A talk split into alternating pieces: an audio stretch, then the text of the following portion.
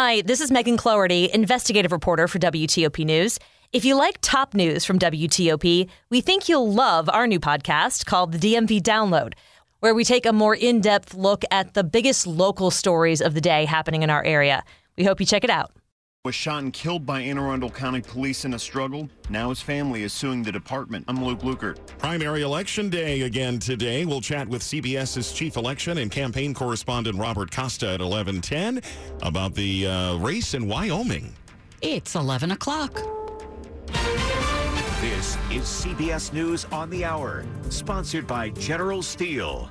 I'm Steve Kathan. COVID 19 strikes the first family. President Biden's had it twice. Now, CBS's Stephen Portnoy says wife Jill has tested positive. Her aides say the First Lady is now on Paxlovid, experiencing mild cold symptoms, and will stay in South Carolina, where she and the president had been vacationing, until she tests negative. Mr. Biden will return to Washington to sign the climate, health care, and tax bill known as the Inflation Reduction Act. His aides say, as a close contact, he'll wear a mask indoors for the next 10 days. The president is expected to continue his August vacation at his home in Wilmington tonight. Well, the FDA has just moved to establish a new category of over the counter hearing aids with no need for buyers to have a medical exam or prescription first. The move is expected to expand access and lower the cost, which can run well into the thousands. Dr. Frank Lin at Johns Hopkins University. For the average American, this could be their third largest material purchase in life after house and a car. So it's incredibly expensive. The vast majority majority insurance companies don't cover hearing aids. The Justice Department pushing back against an effort to make public the affidavit supporting the search warrant for former President Trump's Florida estate. In court papers, prosecutors say it could jeopardize the investigation.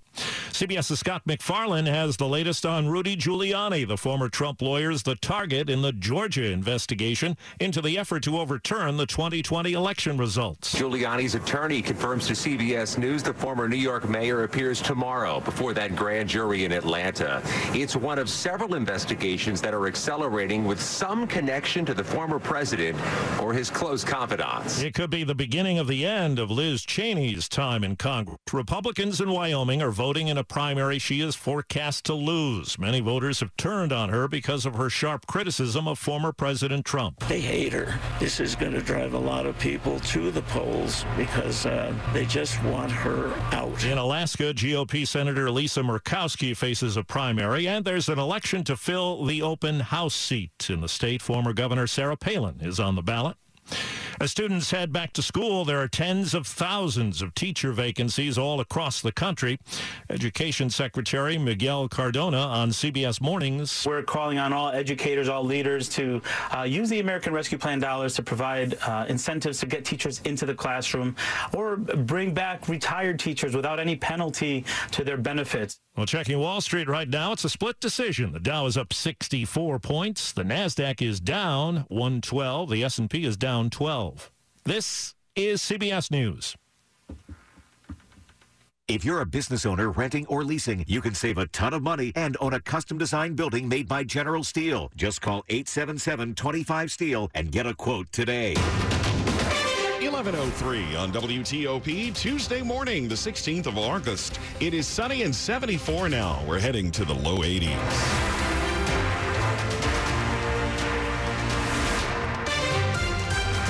Good morning. Nice to have you along. I'm Mark Lewis. And I'm Deborah Feinstein with the top local stories we're following this hour. There is some new information today about the car that crashed into a bar in Arlington last week, injuring 15 people.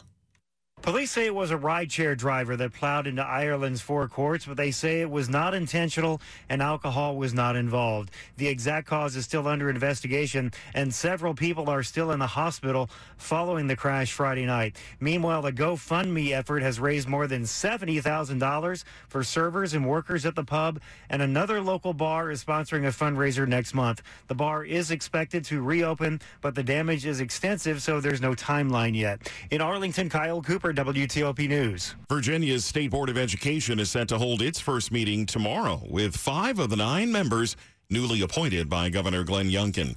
The board has a long list of proposals to consider. Among them is no longer requiring students to explain why George Washington is called the father of our country or why James Madison is called the father of the Constitution. The board is also suggesting expanding Chinese history and making changes to the African American curriculum. If approved, the standards will undergo public comment before going back to the board for final approval, which would come in November.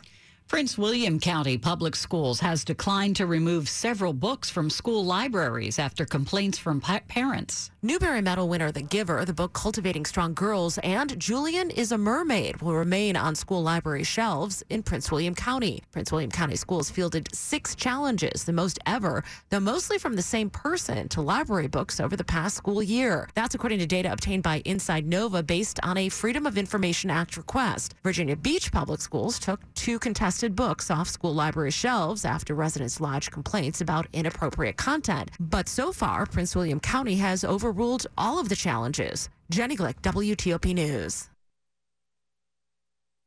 The family of a man who was shot and killed by Anne Arundel County Police in January is now filing a lawsuit against the department. The lawsuit says those officers violated the civil rights of 20 year old Deontay Quarles Jr. The family's lawyer, Gregory Kula, speaking with WJZ. The police arrived with guns drawn. They are ready to go to battle. Officers arrived at Quarles' Crofton home on January 30th after his mother called and said he assaulted her and wouldn't let her leave the house. Once inside, body cam footage shows Quarles punch Officer Jay Ricci and later Quarles bit down on Ricci's finger hard. Shoot, shoot, shoot!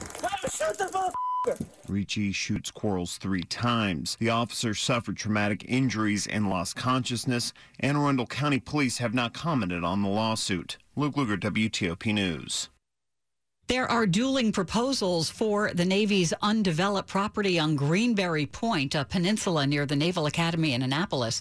One would build a new golf course for the Academy, while another proposal would manage the area as a county park. The idea for a golf course triggered immediate opposition by environmentalists and led to a counterproposal from the Anne Arundel County Executive last week to lease and manage the area as a park. A Navy spokesman says the local command is currently evaluating the status and future of Greenberry Point. Just ahead on WTOP, after a check of traffic and weather, we'll talk about primary day today in Wyoming. The candidate backed by former President Trump is expected to oust Republican Congresswoman Liz Cheney.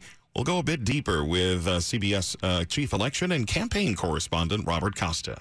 It's 1107. Once again, MedStar Washington Hospital Center is ranked among the nation's top cardiology and heart surgery hospitals by the U.S. News and World Report Best Hospitals 2122 survey. MedStar Washington Hospital Center ranked number 30 out of over 4,500 U.S. hospitals and is the only cardiac center in the Washington, D.C. and Northern Virginia region to be ranked in this elite group of cardiology and heart surgery hospitals. For more information about the MedStar Heart and Vascular Institute, visit MedStar starhealth.org.